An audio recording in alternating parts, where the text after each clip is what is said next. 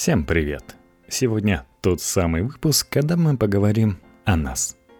Ничего не помню, ничего не знаю. Почему все мы страдаем от клипового мышления? Технологии заставили человека мыслить по-новому. К чему это приведет? Текст Полины Потаповой для «Репаблик».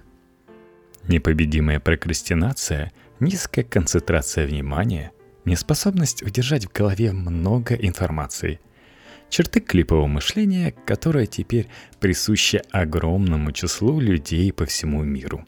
Многие считают, что это удел подростков, но на самом деле всех, кто много времени проводит в социальных сетях или перед телевизором. Как потоки информации влияют на наши когнитивные способности и можно ли избежать негативных последствий? Отвечаем на главные вопросы, связанные с трансформацией мышления. Что не так с нашим мышлением? Замечаете ли вы, что вам стало сложнее читать длинные произведения классической литературы?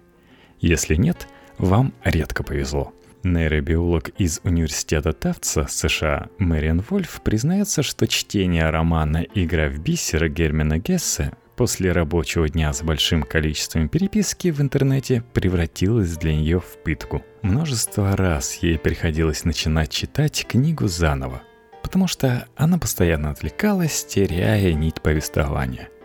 Но для студентов Вольф это и вовсе невыполнимая задача. Они больше не могут читать Джорджа Эллиота или Генри Джеймса.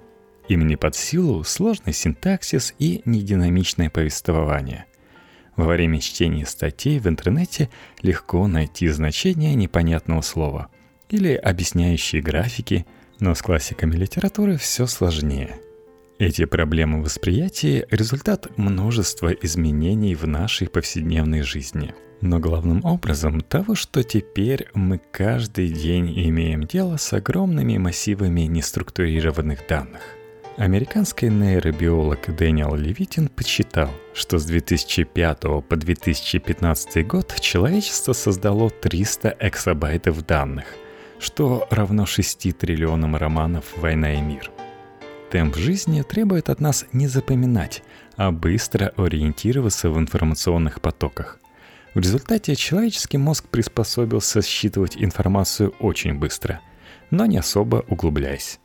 Телезрители сейчас могут мгновенно распознавать кадры и идентифицировать их как интересные или неинтересные. Похожие вещи происходят и с пользователями соцсетей. Они моментально сканируют текст, не вчитываясь. Социальные сети требуют высокой скорости общения. Комментарии, лайки, эмодзи отправляются за секунду. Мозг настолько адаптируется к этому, что чтение литературы, требующей вдумчивости, становится все более трудным занятием. Особенно с учетом того, что вокруг так много интересного. Конкурируя за наше внимание, соцсети и сервисы часто побеждают более традиционные средства потребления информации – тем более, что они специально запрограммированы на это. Например, в интерфейсе Facebook есть множество ловушек внимания. От ярких уведомлений до всплывающих окон. Почему мы начали думать по-другому?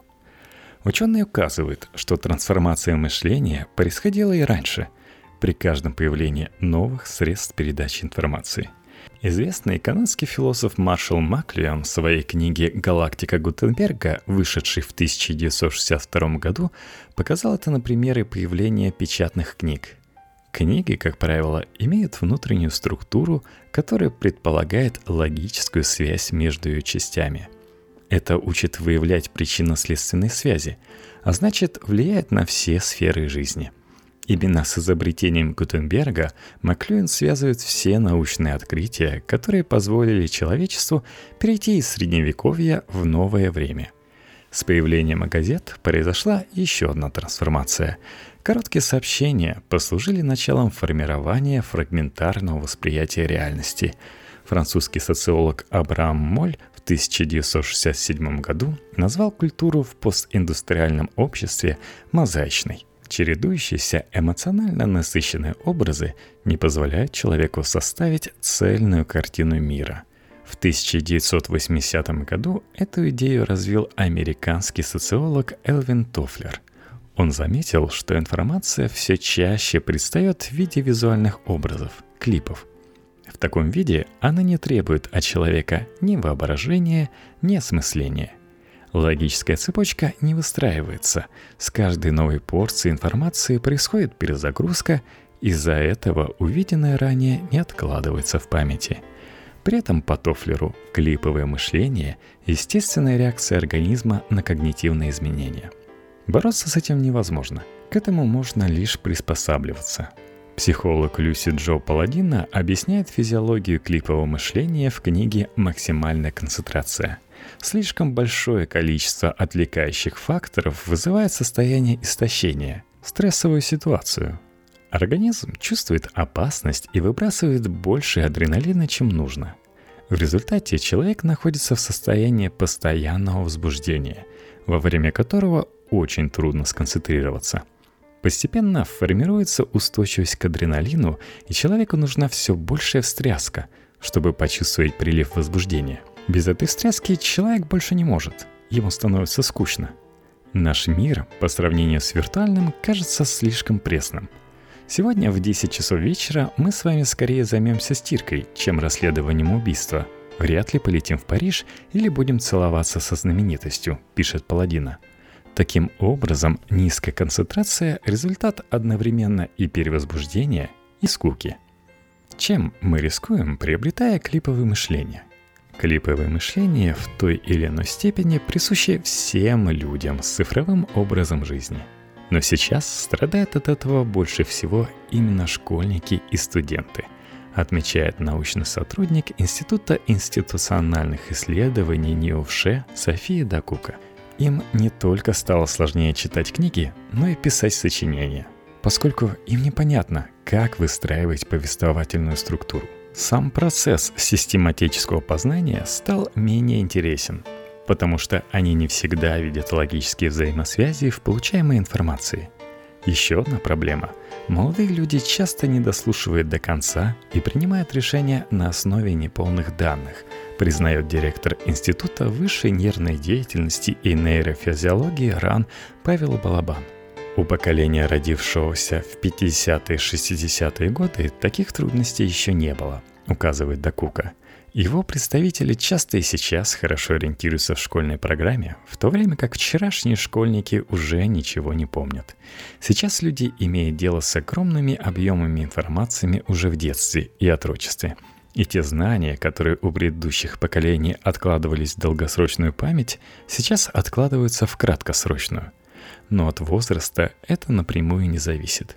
Даже те, кому сегодня за 60, при активном пользовании соцсетями или зависанию телевизора могут иметь клиповое мышление. У такого мышления есть и свои плюсы, отмечает Балабан. Оно развивает многозадачность. Для современных подростков не проблема делать уроки под музыку или не отрываясь от общения со сверстниками. В целом, по мнению нейробиолога, массовое клиповое мышление не ставит перед человечеством никаких угроз. Я не думаю, что это приведет к каким-то тотальным изменениям в обществе. Прогресс двигает 2% людей. У этих 2% без вариантов будет аналитическое системное мышление, такое же, как 2000 лет назад у Платона – то, что клиповое мышление не приведет к глубоким социальным изменениям, подтверждает исследование группы социологов из МГПУ, проведенное в этом году. Они опросили москвичей разного возраста и выяснили, что молодежь действительно хуже знает историю и литературу. Но это мало влияет на ценности человека. У горожан младшего и старшего возраста схожие представления о добре и зле и нормах поведения – несмотря на то, что они считывают разные культурные символы. Тем не менее, исследования также показывают, что огромные объемы информации могут не только трансформировать мышление, но и способствовать развитию психических расстройств. Например, синдромом дефицита внимания и гиперактивности сейчас страдает около 5% населения. Всемирная организация здравоохранения даже разработала тест из шести базовых вопросов для определения этого синдрома. Как с ним бороться? Противостоять этому бесполезно, потому что в современных условиях предполагается именно такой подход к потреблению информации. Но человеку необходимо тренировать память и развивать системное мышление, если он хочет получить фундаментальные знания и состояться в профессиональном плане, считает София Дакука. Психолог Ларри Розен и невролог Адам Газали в своей книге «Рассеянный ум. Древний мозг в мире высоких технологий» предлагают чаще медитировать, делать физические когнитивные упражнения, решать ребусы, собирать пазлы, чаще бывать на природе и так далее – когда надо сосредоточиться на чем-то важном, они рекомендуют оградить себя от социальных сетей. Но, пожалуй, самое важное – подходить к интернет-серфингу осознанно. То есть каждый раз, кликая по новой ссылке, спрашивать себя, действительно ли это важная для вас информация, или есть способ лучше использовать ресурсы своего мозга. Важно не злоупотреблять алкоголем и высыпаться, иначе с концентрацией внимания будет еще хуже – Нейробиолог Дэниел Левитин рекомендует разбивать длинную работу на части. После выполнения каждой из них необходимо давать себе какое-то небольшое вознаграждение, пусть и моральное. Еще одна рекомендация – чтение длинных книг. От них нельзя отказываться, причем исследования показывают, что лучше сделать выбор в пользу бумажных –